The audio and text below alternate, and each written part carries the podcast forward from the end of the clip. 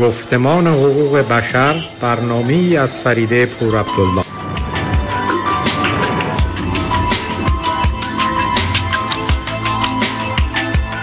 تصور کن اگه حتی تصور کردنش سخته.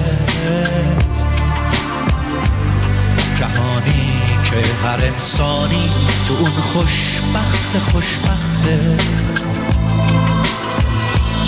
جهانی که تو اون پول و نژاد و قدرت ارزش نیست. جواب هم صدایی ها.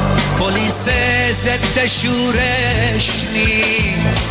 نه بمب هسته ای داره نه بمب افکن نه پاره دیگه هیچ بچه ای پاشو روی مین جا نمی‌ذاره. همه آزاد آزادن همه بی درد بی دردن.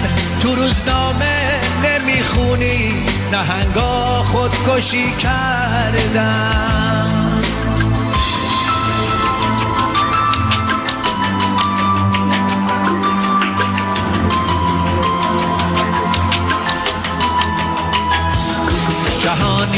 رو تصور کن بدون نفرت و بارود بدون ظلم خود کامه بدون وحشت و تابوت جهانی رو تصور کن پر از لبخند و آزادی لبالب از گل و بوسه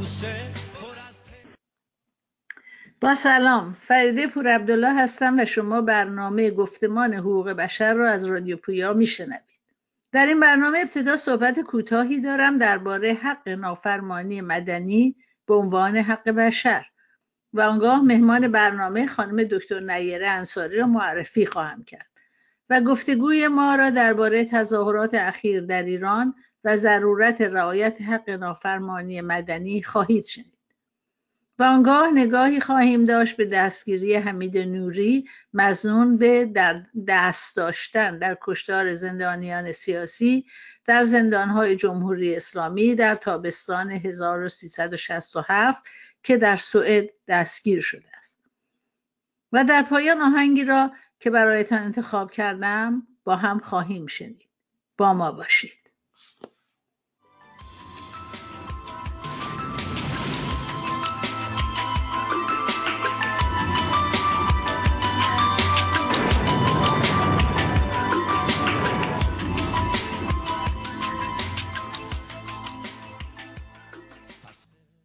های اعتراضی نقش بسیار مهمی در تاریخ تحولات اجتماعی داشتند و دارند. و می شود گفت که به طور کلی توانستند نقش مثبتی در تغییرات اجتماعی و های مبانی حقوق بشر و استقرار دموکراسی داشته باشند. هرچند که اولین بار در قانون اساسی آمریکا حق آزادی تجمعات و گرد ها به رسمیت شناخته شد اما در سطح جهانی و بین المللی نخستین سند در حمایت از حق شهروندی در اعلامیه جهانی حقوق بشر آمده است که در ماده بیستم آن می‌گوید که هر شخص حق دارد از آزادی تشکیل اجتماعات و انجمنهای مسالمت آمیز بهرهمند گردد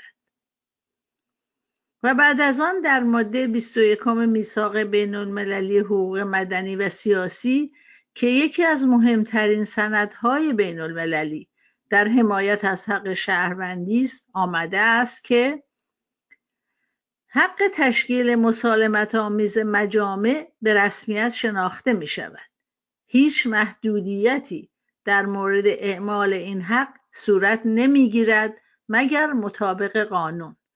آن هم در یک جامعه دموکراتیک و به طور ضروری برای حفظ امنیت ملی ایمنی عمومی و سلامت و اخلاق عمومی. یعنی به طور واضح میگه که تنها قوانینی که در یک جامعه دموکراتیک وضع می‌شوند باید از طرف شهروندان رعایت شوند.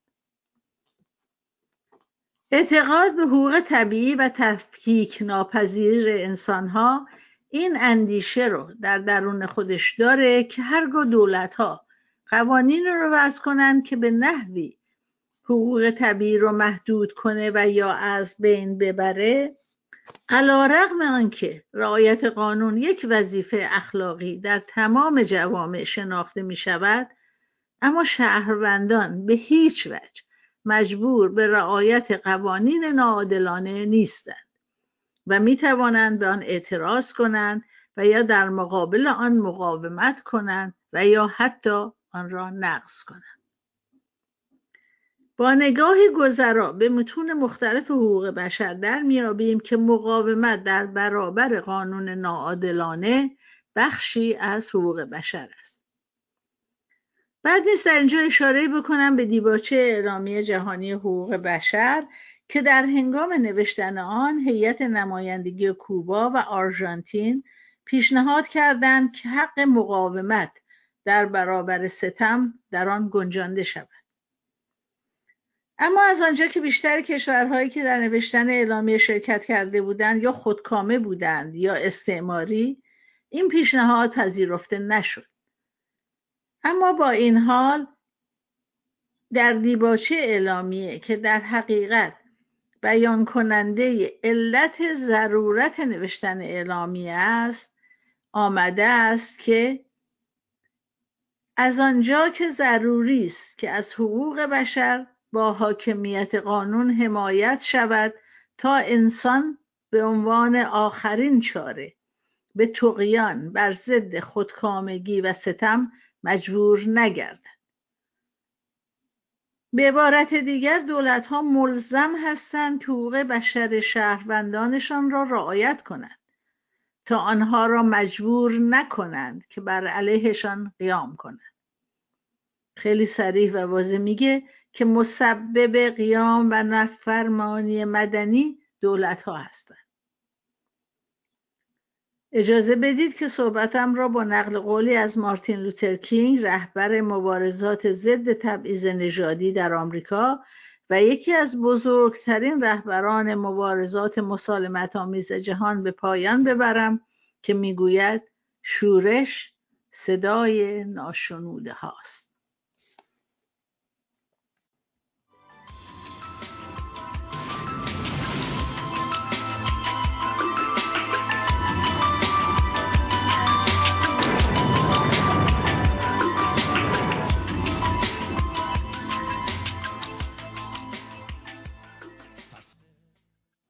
خانم دکتر نیره انصاری مهمان امروز برنامه ما متخصص حقوق بین الملل و نویسنده بیشماری مقاله هستند و همینطور نویسنده کتاب زن سوخته که در سوئد کتاب نمونه شناخته شده است و عضو کانون نویسندگان در تبعید و عضو انجمن قلم در سوئد.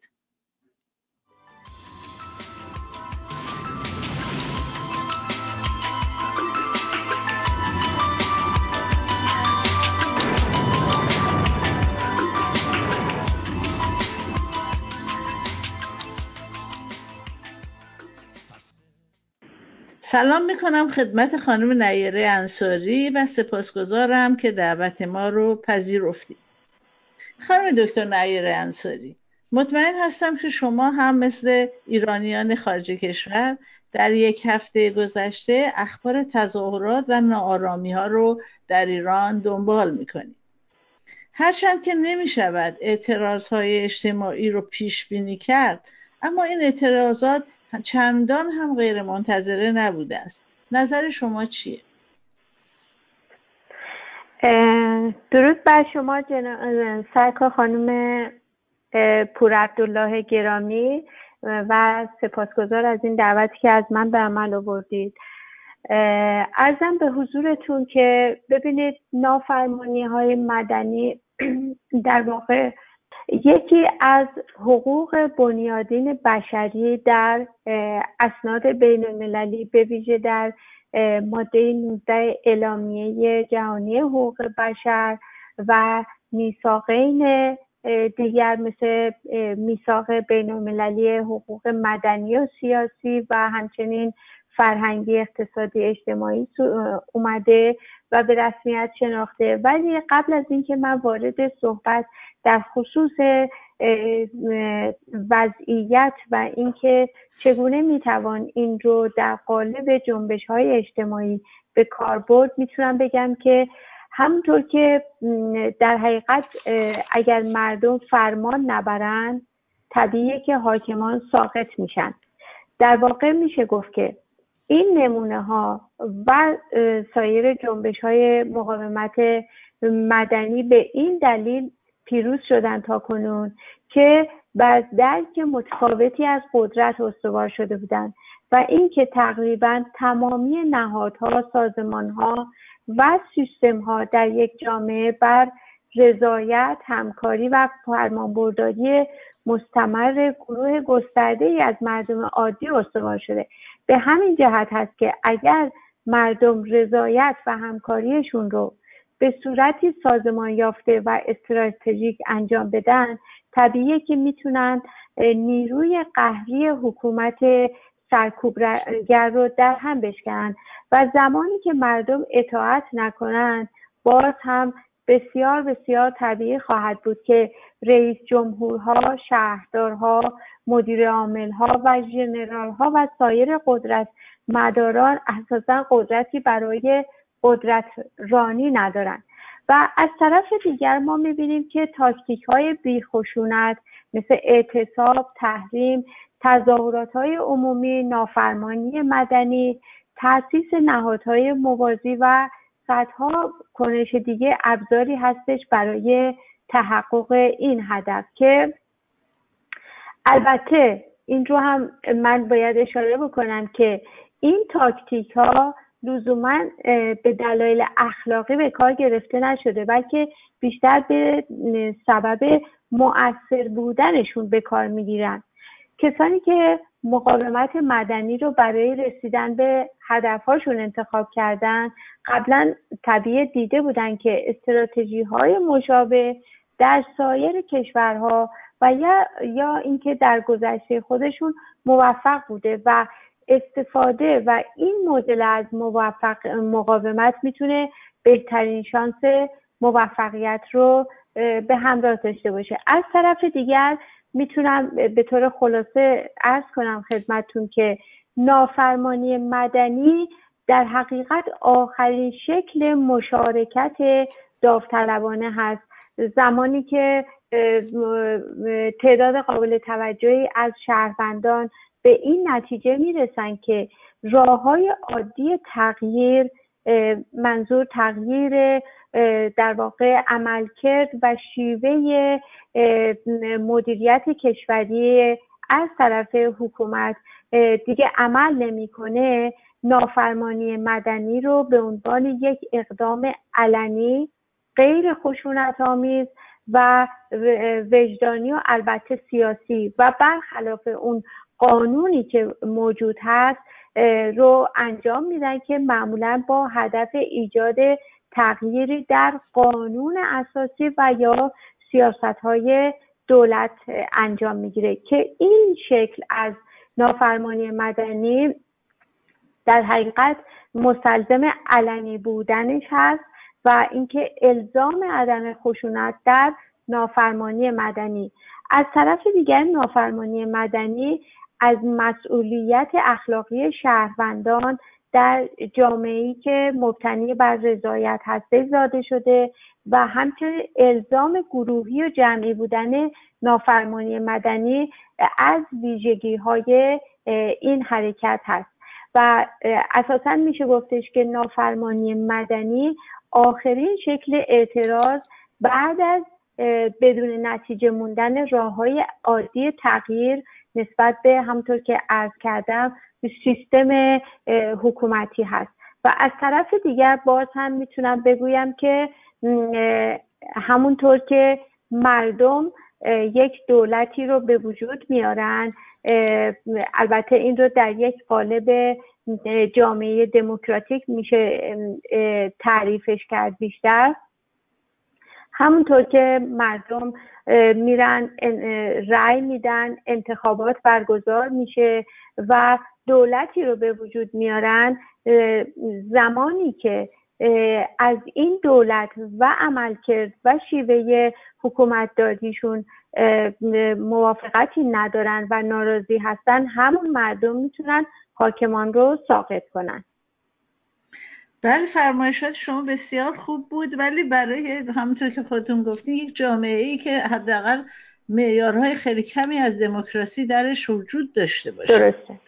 به عنوان بله مثال ببینید همین الان که ما داریم در مورد تظاهرات شش روزه ایران داریم صحبت می‌کنیم همزمان با اون در هنگ کنگ یک جریان شش ماهه در هست. که خب فرودگاه بسته شده جلوی حرکت وسایل حمل و نقل گرفته شده. تظاهرات اغلب نشون داده میشه توی تلویزیون ها ما می‌بینیم یک زد و خورد هست بین پلیس گاز اشکاور هست. ولی فقط یک نفر زخمی شده. یعنی دولت تونسته که خودش رو کنترل بکنه. اما در ایران در عرض پنج روز گذشته بر مبنای آماری که اف بین الملل داده که یک سازمان غیر دولتی هست و بسیار هم معتبر هست حداقل عنوان کرده است که 106 نفر کشته شدن و یه لیستی هم داده. که در شهرهای بسیار کوچک هم این کشتگان وجود داشتن. بنابراین این حرکتی که دولت ایران داره با شهروندانش می‌کنه. برای اعتراض به یه چیزی که در هر جای دیگری که ذره دموکراسی وجود داشته باشه اصلا به هیچ مسئله رو ایجاد نمی‌کنه. بالا رفتن قیمت بنزین. در نتیجه این دولته که داره مردم رو به طرف راه های نامسالمت سوق میده. اول صحبت من در اینجا این است که الان چرا دولت ایران به نظر شما در این حرکتی که مقایسه که بیایم بکنیم بین این سه شورش یا تظاهرات اعتراضی که در ده سال گذشته صورت گرفته شاید ما این روندش رو نگاه بکنیم بتونیم ببینیم که دولت واقعا داره چه می‌کنه و چه احساسی نسبت به جامعه داره. از سال مثلا 1388 همون جنبشی که به جنبش سبز معروف شد خب بر مبنای آمار هشت نفر کشته شدن. ولی الان مثلا در امسال آماری که من به امنستی اینترنشنال یعنی بیشتر آمارش رو قبول دادم 106 نفر در پنج روز. بنابراین این روند رو شما چه می‌بینید؟ شاید اگر که بشه یه مقایسه بکنیم بین 88 بین 96 بین هم امسال 98 ببینیم که واقعا چجوری ما این جریان تظاهرات مردم چگونه داره گسترده تر میشه؟ چگونه داره خواست ها خواست متحول شده و الان داره به کجا میره؟ ازم به حضورتون که من این پرسش شما رو به دو بخش تقسیم می‌کنم.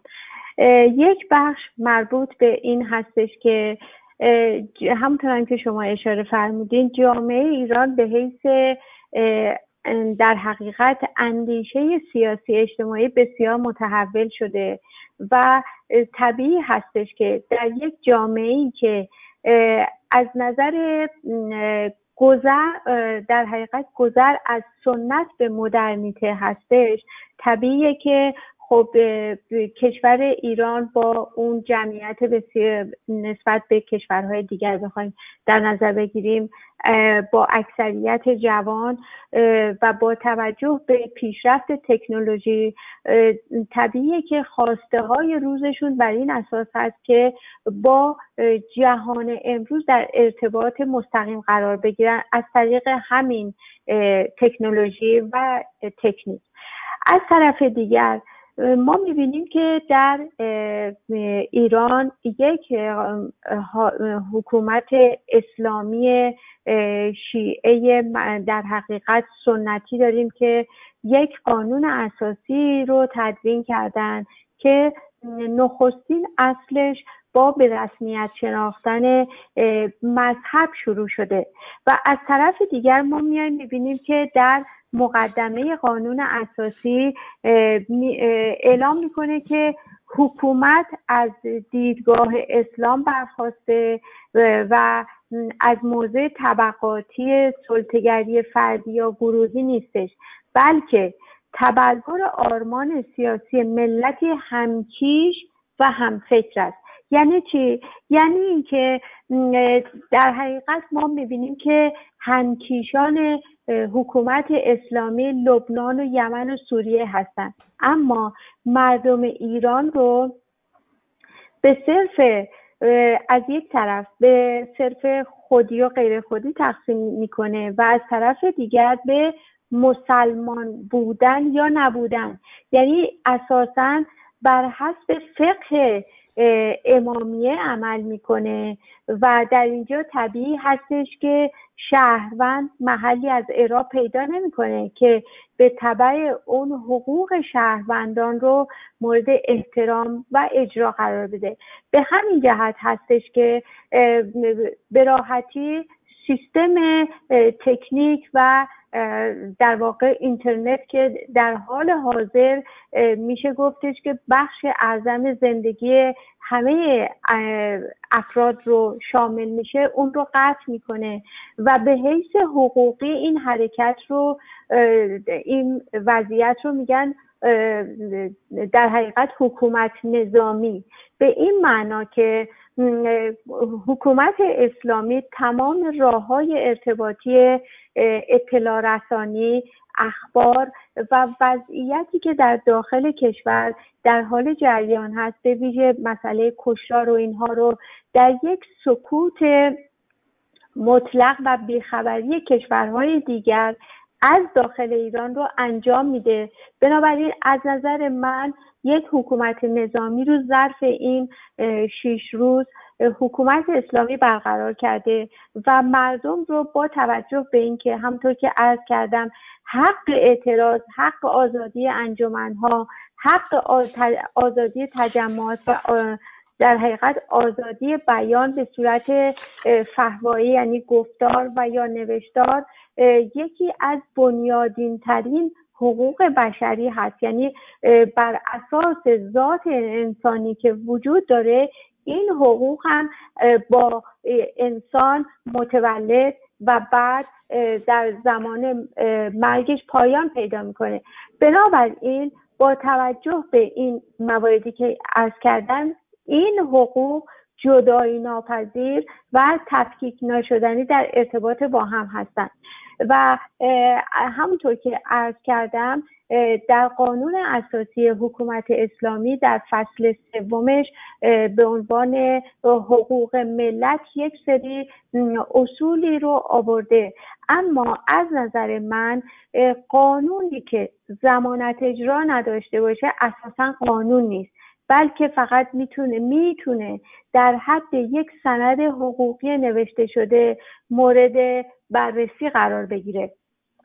و مهمترین آنچه که عرض کردم عدم وجود زمانت اجرا و تضمین آنچه که در قانون اساسی آورده در سطح جامعه هست که در حال حاضر حکومت اسلامی انجام میده.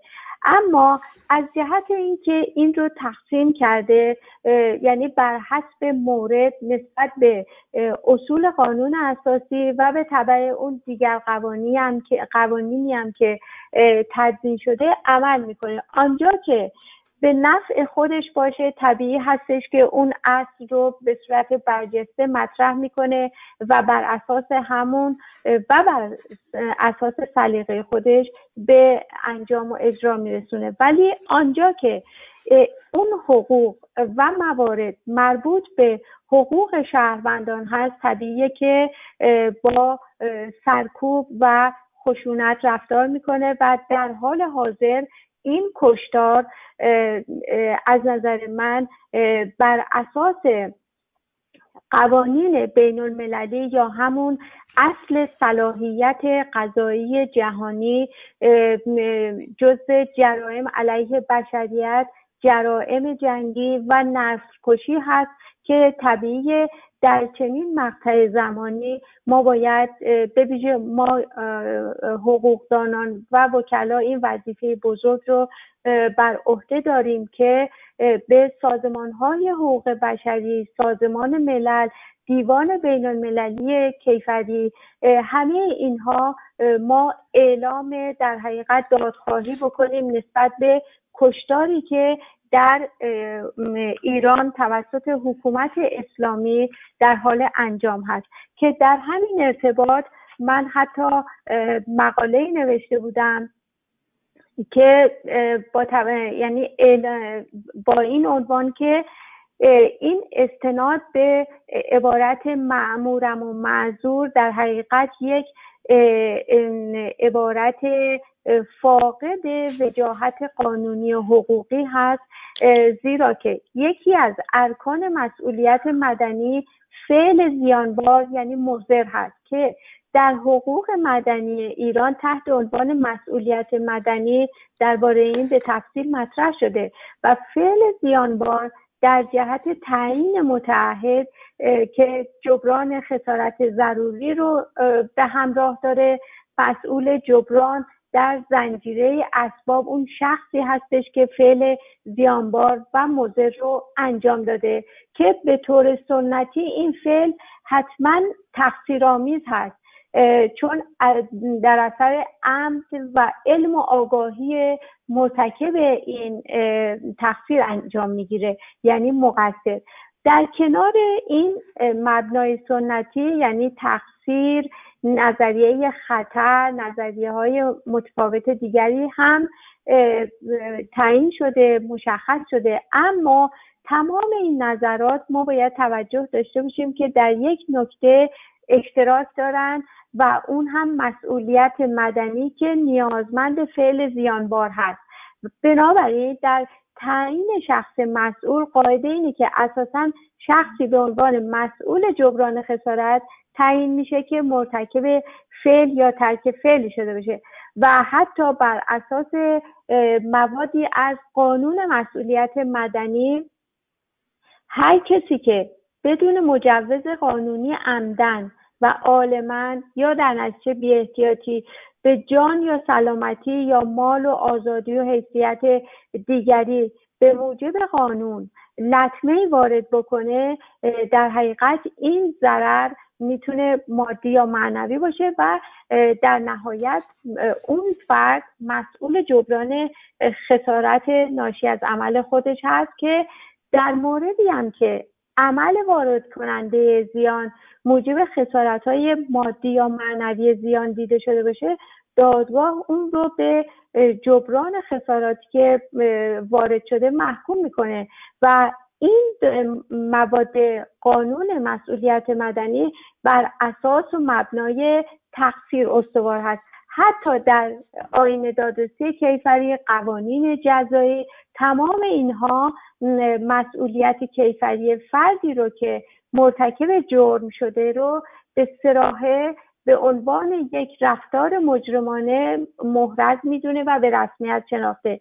البته من به تاریخ بین المللی اشاره بکنم که این مسئله معمورم و معذورم در حقیقت از زمان بعد از جنگ جهانی دوم در دادگاه نورنبرگ اونجا دیگه اون وجاهت قانونیش رو از دست داد به این معنا که از اون به این سو از اون زمان به این طرف دیگه صرفا در حقیقت جنایتکاران مثلا فرض می‌کنیم آقای خامنه ای فقط مجازات نمیشه بلکه تمام آمران عاملان و مجریان این جرائم سنگین به عنوان جانیان و مرتکبین جرائم انسانی می‌تونن مورد محاکمه قرار بگیرن و بر همین اساس هستش که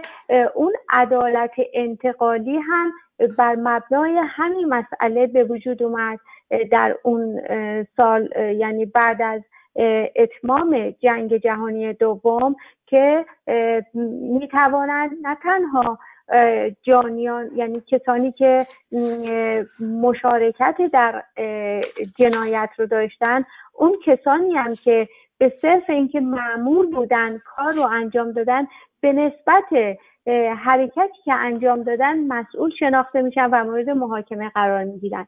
و البته در کنار این هم من خدمتتون عرض بکنم که من به همراه تعدادی از همکاران وکیل و حقوقدان یک در حقیقت بیانیه ای رو بله اتفاقا من بیانیه رو بله دیدم. بله خیلی خوبه که شما بله. در این مورد صحبت بکنین. بله من, بله. من بیانیه رو دیدم. خیلی ممنون. بفرمایید. خواهش می‌کنم. ازم به حضورتون که در اون بیانیه ما تمام این موارد قطع اینترنت سرکوب مردم بدون هیچ وجاهت قانونی و کشتاری که صورت گرفته و حتی ربایش پیکرهایی که افرادی که کشته شدن رو اینها تمام جزء جرائم جنگی محسوب میشن. و حکومت اسلامی باید پاسخگوی این جنایات در برابر در حقیقت سازمان ملل و تمام نهادهای حقوق بشری قرار بگیره و حتی من یکی از پیشنهادهایی که می‌تونم بدم طرح در حقیقت خروج حکومت اسلامی از همین کنوانسیون ها و در واقع میساق هایی بوده که البته بسیار کم بوده ولی به تعداد همون کنوانسیون هایی که این حکومت به رسمیت شناخته البته در, در مرحله اجرا هیچ کدوم رو انجام نده این حکومت رو از اینها از این سازمان ها خارج بکنن. این بهترین حرکت می‌تونه باشه ضمن اینکه ببخشید این برای مردم ایران چه فایده ای داره؟ چه بهره مردم ایران از اون می‌برن که اگر ایران از این کنوانسیون ها که در حقیقت هست درش ولی خب اجرا هم نمیده بله. یعنی درست مثل از نظر بین المللی براش مشکلی ایجاد می‌کنه. چه فایده ای داره یک چنین حرکتی؟ ارزم به حضورتون که کاملا درسته که این کنوانسیون هایی رو هم که پذیرفته چون زمانت اجرایی رو به رغم اینکه پذیرش اساسا این کنوانسیون ها نتیجهش این هستش که اون کنوانسیون ها می‌تونن مقدمه بر قوانین داخلی واقع بشن. و یعنی منظورم اینه که از بله. نظر رسمیت در واقع همسان با قوانین داخلی به حساب میاد اما از جنبه بین المللی و سیاسی که نگاه بکنیم همطور که تحریم ها توانسته تا حدود زیادی این حکومت رو به عزلت نشینی وادار بکنه و محدودش کرده به صورت سیمبولیک همین خروج حکومت اسلامی از این کنوانسیون ها می‌تونه ضربه بین المللی بیشتری بهش وارد بکنه. این کار رو می‌تونه بکنه. طبیعی هستش که برای مردم ایران جنبه داخلی نداره. همطور که عرض کردم بسیاری از حرکت هایی که حکومت اسلامی انجام میده رو باید در دو بود بهش نگریست. بود داخلی بود خارجی که در ارتباط با همون سازمان های بین روابط با بین دیگر کشورها هست و از طرف دیگر هم جنبه داخلی رو ببینید که در حال حاضر مفیدترین اقدامات همین اقدامات حقوقی و در حمایت از مردم هست که به سازمان های بین باید فرستاده بشه که همین کار در جریان هست. ضمن اینکه در حال حاضر با توجه به همین اقدامات حقوقی خارج از کشور کشور فرانسه و آلمان در واقع در حمایت از مردم ایران برخواستند و کشور سوئد هم که تا کنون در سکوت بوده با توجه به اعتراضاتی و بسیاری اسناد و مدارکی که شخصا بخش, بخش اعظمش رو من تهیه کردم این رو برای وزارت امور خارجه این کشور فرستادیم که خوشبختانه نظر وزیر امور خارجه تا حدود یعنی کاملا تغییر پیدا کرده و منتظر تصمیمات بعدی هستیم. من تا این حد می‌تونم اینجا این موارد رو به عرض شما و شنوندگان محترم برسونم که طبیعی هستش نتیجه اون رو به صورت همینطور انتشار در سایت ها حتما اعلام خواهیم کرد.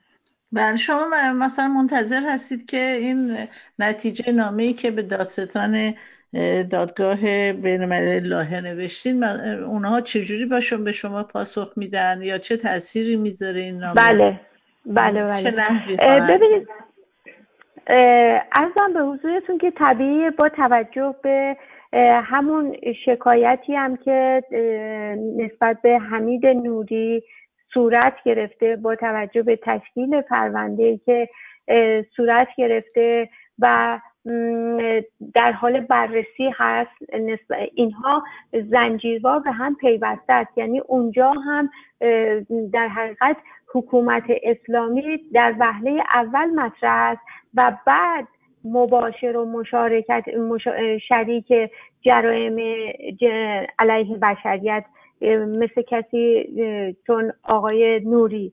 توجه فرمودین. بله. بنابراین طبیعیه که هر چقدر که شکایت علیه این حکومت و جرائمی که صورت میده بیشتر باشه گسترده تر باشه خب بسیار جدیتر هم برخورد میشه. با توجه به اینکه در رابطه با اون پرونده اگرچه سالیان قبل توسط کارزار ایران گلوبال یک سری اقدامات بسیار موثری البته انجام گرفت و حتی به پیروی از دادگاه راسل در انگلیس که اون هم به پیروی از نظریه برتران راسل بود نسبت به همون جنایتکاران اون زمان خودشون انجام شده بود. یک دادگاه نمادینی رو به هر حال ترتیب دادن در رابطه با حکومت اسلامی. که یک سری مدارک و اسناد از طریق همون دادگاهی که قاضی جفرسون یا رابرسون توش بله بله. بله فراموش کردم. شما اسمشون هست؟ الان به درستی در ذهنم نیستش ولی می‌خوام اینطور از بکنم که اون زمان فقط یک دادگاه نمادین و سیمبولیک برگزار شد که حتی وکلا و قضات دادگاه اعلام کردن که این احکامی که صادر میشه علیه حکومت اسلامی زامن و زمانت اجرایی نداره و جم... صرفا جنبه محکومیت داشت. مثل همین بیانی هایی که سازمان های بین المللی علیه حکومت اسلامی صادر می‌کنند اما این پرونده ای که با توجه به تلاش های مجدانه جناب آقای مستاقی و آقای دکتر کاوه موسوی همکار گرامی من صورت گرفته در حقیقت به حیث برای شنوندگانمون که احتمالا ممکنه ندونن که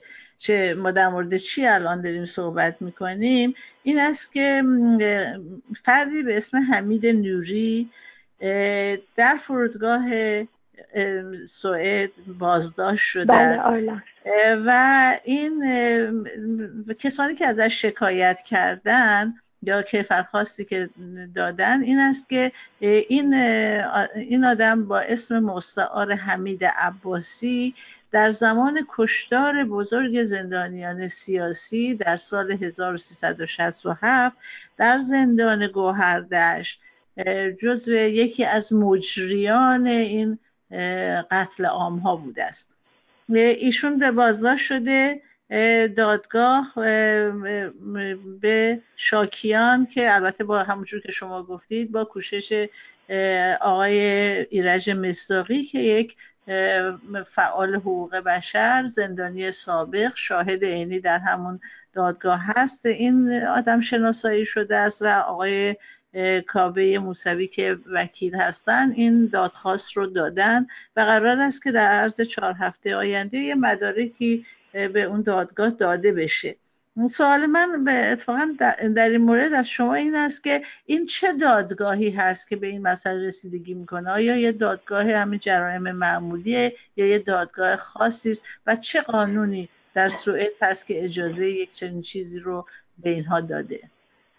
درسته. ارزم به حضورتون که همطور که اشاره کردم به دیوان بین المللی کیفری که از سال 2000 اینها این دیوان تأسیس شد و هدفش هم دستگیری و محاکمه و مجازات جنایتکاران جرایم علیه بشریت بود که این جرایم رو به چهار نوع تقسیم کردن که جرائم علیه بشریت جرائم جنگی نسل کشی و تجاوز. که تمام اینها رو ما در قالب همین پرونده ای که در حقیقت با اتهامی که برای آقای نوری در نظر گرفتن یعنی مشارکت در این جرائم تمام این موارد رو ما به طور کامل ملاحظه می‌کنیم. و برای نمونه در خصوص اون جرائم مربوط به تجاوز صرفا تجاوز در اون حملات مسلحانه و در زمان جنگ بین دو کشور مطرح نیست. مسئله اینه که در زندان سال در, در واقع در تابستان سال 67 در زندانهای ایران علاوه از تجاوز جنسی که صورت گرفته بعدش اعدام و کشتار بوده.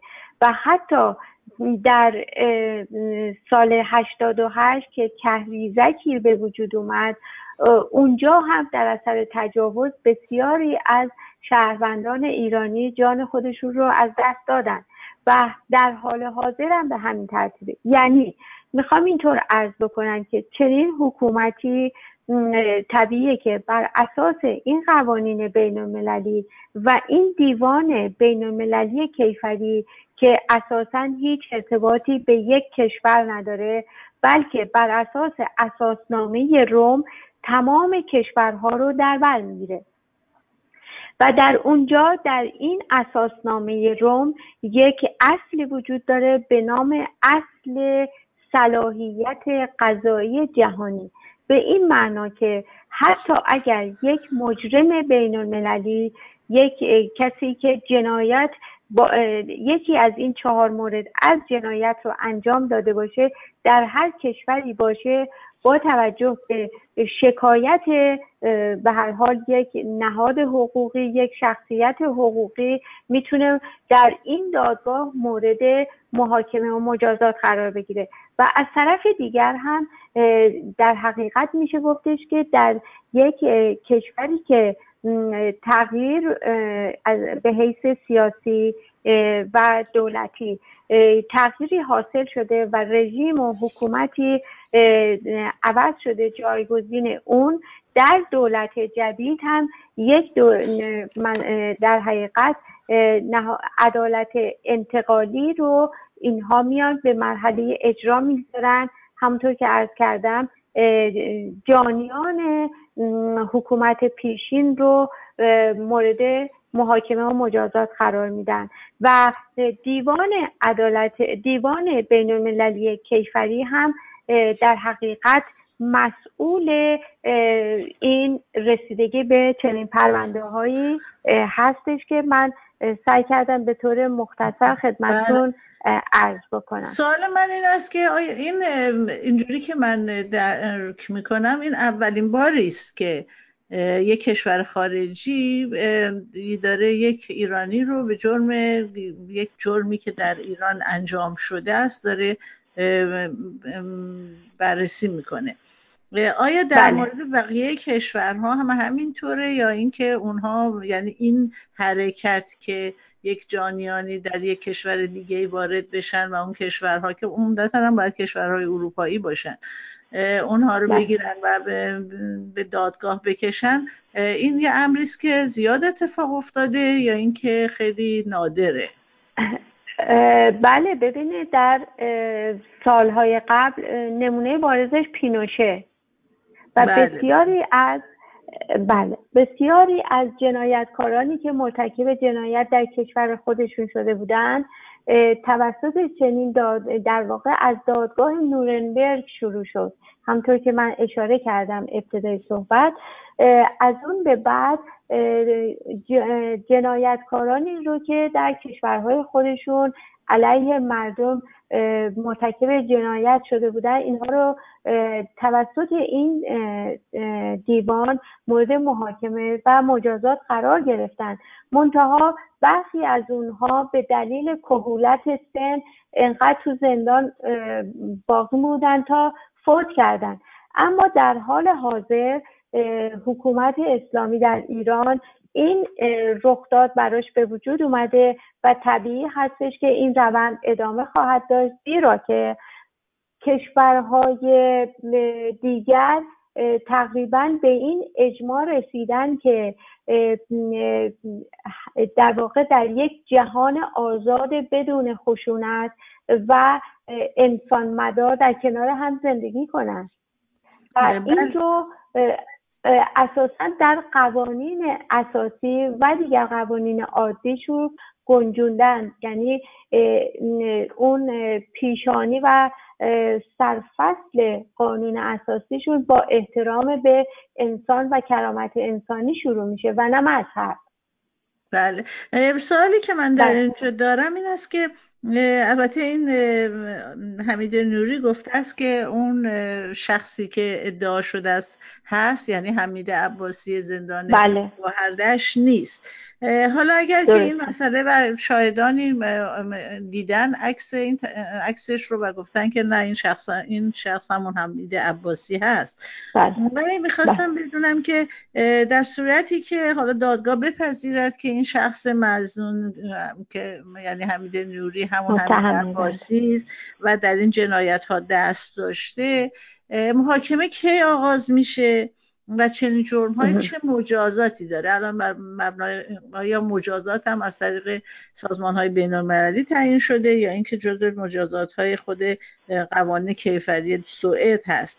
و به نظر شما اتهام به کدوم یکی از این چون چند تا چیز رو گفته بودن دیگه جنایت جنگی نسکشی بله بله.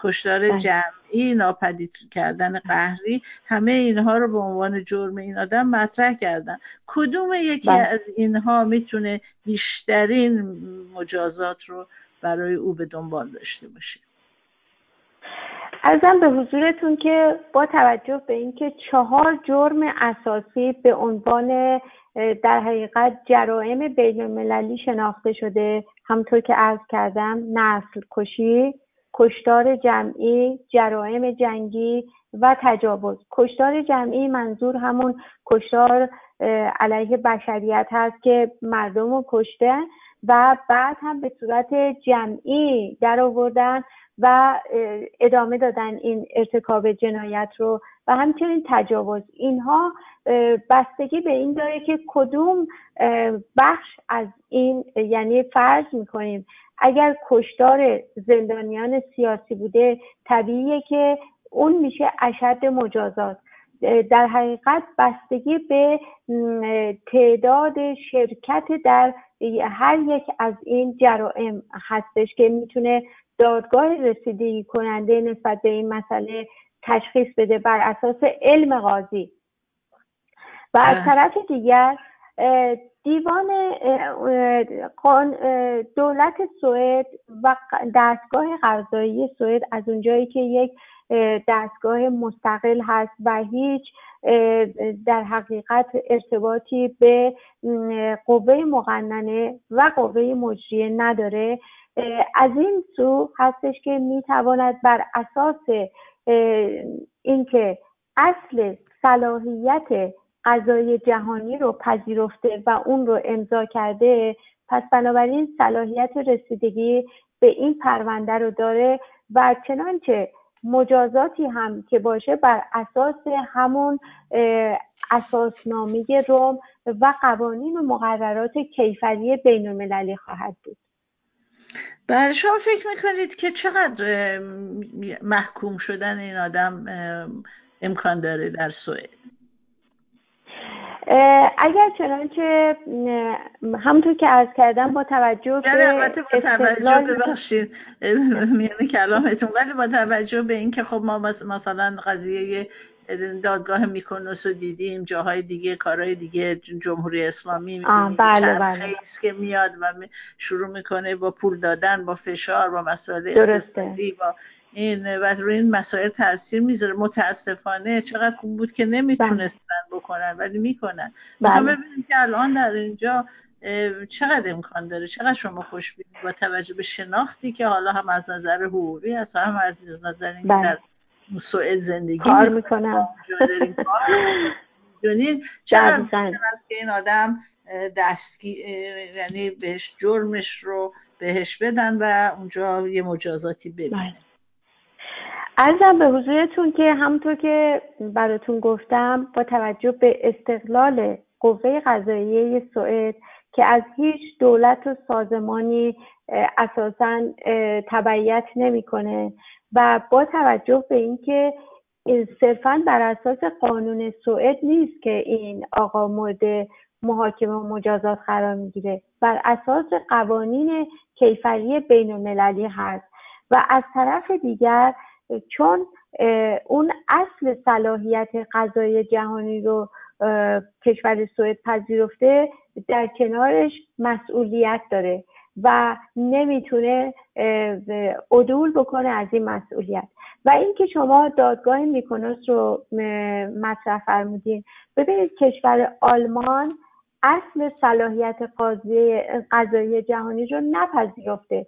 به همین جهت است که حتی دو سال پیش از این هم آقای شاهرودی اونجا بود برای درمان رفته بود و صرفا به تظاهرات شهروندان ایرانی در اونجا ختم شد و نتونستن ایشون رو دستگیر کنن. علتش این هست. و با توجه به این دلایل حقوقی میشه امیدوار بود که سازمان بین المللی کیفری در سوئد که در حال حاضر در حقیقت رسیدگی به پرونده حمید نوری رو بر عهده داره نمی‌تواند خارج از اون مسئولیت ها و قوانین حقوقی موجود بین المللی نمی‌تونه عمل بکنه و تحت تاثیر مثلا معامله و اینها با حکومت اسلامی قرار بگیره. اگرچه نخست وزیر و وزیران سوئد دو سال قبل با روسری و مانتو اینا رفته بودن به ایران و یک سری قراردادهای تجاری رو هم منعقد کرده بودن. اما بعد از اینکه این تحریم ها توسط امریکا از نیمه مرداد 97 تشدید و به مورد اجرا گذاشته شد بسیاریشون اساسا اون سرمایه گذاری هاشون رو منحل کردن. چون می‌دونستن که نتیجه مثبتی آیدشون نمیشه یه سوالی که من دارم این است که در دادگاه های عادی اغلب می‌تونه قاضی برگرده و به یک مورد قبلی که اتفاق افتاده حالا یا در, در اون دادگاه یا در جای دیگه استناد بکنه و یا بله. صادر بله بکنه بله. آیا چنین چیزی بله. که من گمان می‌کنم این از قانون انگلستان باید اومده باشه که بقیه این قوانین کیفری کشورهای اروپایی هم از اون باید منشأ گرفته باشن آیا این بله. چنین چیزی در سوئد هم هست یعنی بر مبنای بله بله بله که ممکن است اینجا به حمید بله. داده بشود بعدا بشود که بقیه ایرانی های رو بله بله بله چه پرسش بله چه پرسش خیلی خوبی کردین. ببینید این حرکت رو بذارید براتون اصلا مبحث حقوقیش رو بگم که زمانی که یک حکمی در یک دادگاهی صادر میشه و به مرحله اجرا گذاشته میشه اگر چنانچه بعدا همون جرم مشابه صورت بگیره اون دادگاه ها مکلف به تبعیت از حکم قبلی هستند که اصطلاح حقوقیش میشه وحدت رویه قضایی. یعنی این وحدت رویه قضایی به صورت یک قانون مصوب شکل می‌گیره که من بعد حتی دادگاه ها می توانند به همون وحدت رویه مثلا شماره فلان سال 2009 اکتبر 2019 که زمان دستگیری حمید نوری بوده استناد کنن و حکم صادر کنن بله بله چه خوب در بله. حال من فکر می‌کنم که این آقای ایرج مصداقی و آقای کاوه موسوی واقعا زحمت بسیار زیادی کشیدن بله. و که این رو دستگیر کردن و کلا دستگیری اون یه موفقیت بزرگی است برای همه کسانی که در ایران به مسائل عدالت علاقه دارن و دوست دارن که بله. در مورد این کسانی که این کشتارهای غیر انسانی و وحشیانه رو در تابستان 1367 کردن انجام بشه وقت ما داره تموم میشه بله بله می‌خواید ولی در این حال قول بدید که ما در هفته های آینده در با هم دیگه گفتگوی در مورد قانون اساسی مرحله گذار و یا قانون اساسی بله. احتمالا جانشین قانون اساسی جمهوری اسلامی باید بشه و چه بله. چیزی داشته باشه که به سرنوشت جمهوری اسلامی دوچار نشه بله. من خوشحال خواهم شد. بله خوشحال خواهم شد که گفتگوی دیگری داشته باشیم. اما موافق نظر شما هستم در رابطه با این حرکت بزرگ انسانی که در حقیقت ثبت تاریخ این همه سالیان رنج در ایران شد که توسط جناب آقای مستاقی و آقای کاوه موسوی صورت گرفته به ویژه اینکه این پرونده دیگه صرفا جنبه شکلی نداره جنبه ماهوی داره. به لحاظ اینکه یک فرد از همون مسببین این جنایات علیه بشریت دستگیر شده به صورت فیزیکی و چندین شاهد هم که در خصوص این جرایم بین المللی یکی از دلایل اصلی اثبات جرم وجود شاهد یا شهود هست که در حال حاضر هم وجود داره و این کارها انجام شده. بنابراین گروه های دیگری نمی‌تونن به نفع خودشون بیان این رو مصادره به مطلوب بکنن.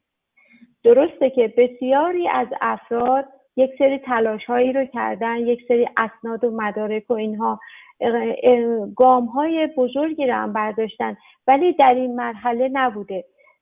پس ما همه ایرانیان باید سپاسگزار این دو شخصیت بزرگ بله. باشیم که این کمک رو به همه بله، بله. شهروندان ایرانی انجام دادن.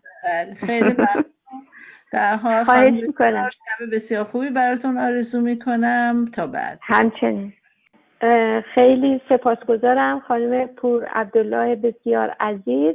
از این وقتی که در اختیار من گذاشتید و سپاسگزار از شنوندگان بزرگوارتون که توجه به این برنامه داشتن. و امید که فرصت دیگری برای گفتگو در وقت بیشتری فراهم بیاد و من در خدمتتون باشم. خیلی ممنون.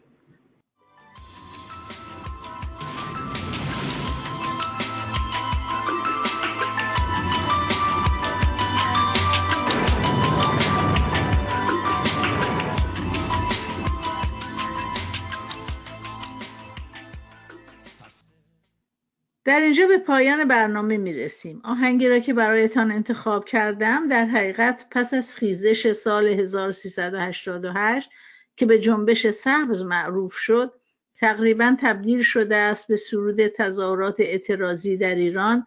اون رو شنیده اید بعد نیست که دوباره بشنویم. یار دبستانی من. همراه با دوست عزیزم سودابه. که زحمت کارهای فنی برنامه رو به عهده داره برای شما شب و روز خوشی آرزو می‌کنم.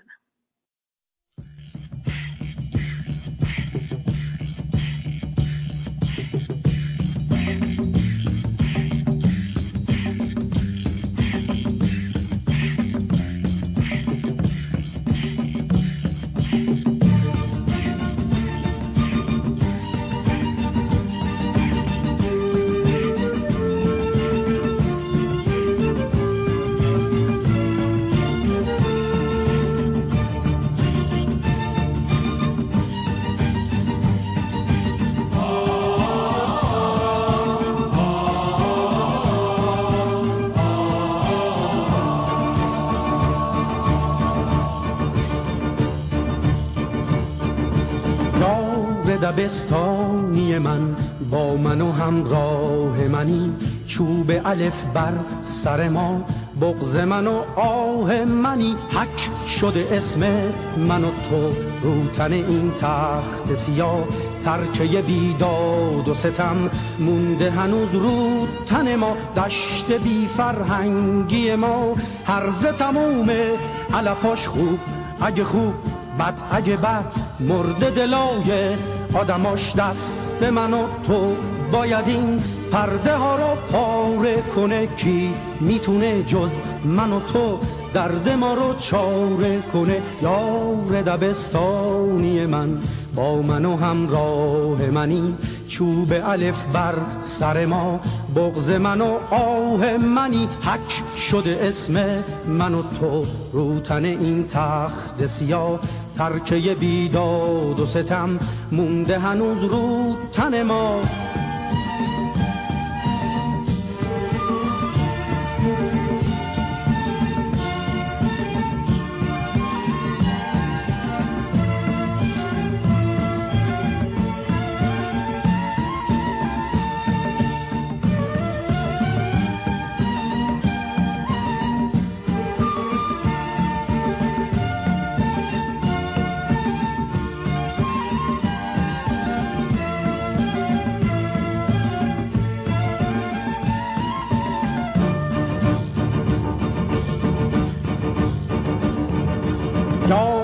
دبستانی من با من و همراه منی.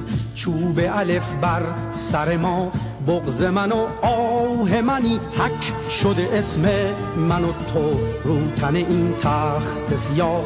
ترکه بیداد و ستم مونده هنوز رو تن ما. دشت بی فرهنگی ما هرز تموم علفاش خوب.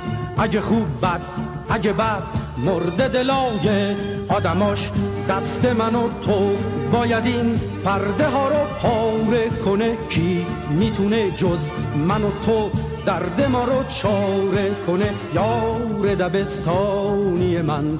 با من و همراه منی چوب الف بر سر ما. بغز من و آه منی حک شده اسم من و تو. روتن این تخت سیاه ترکه بیداد و ستم. مونده هنوز رو تن ما.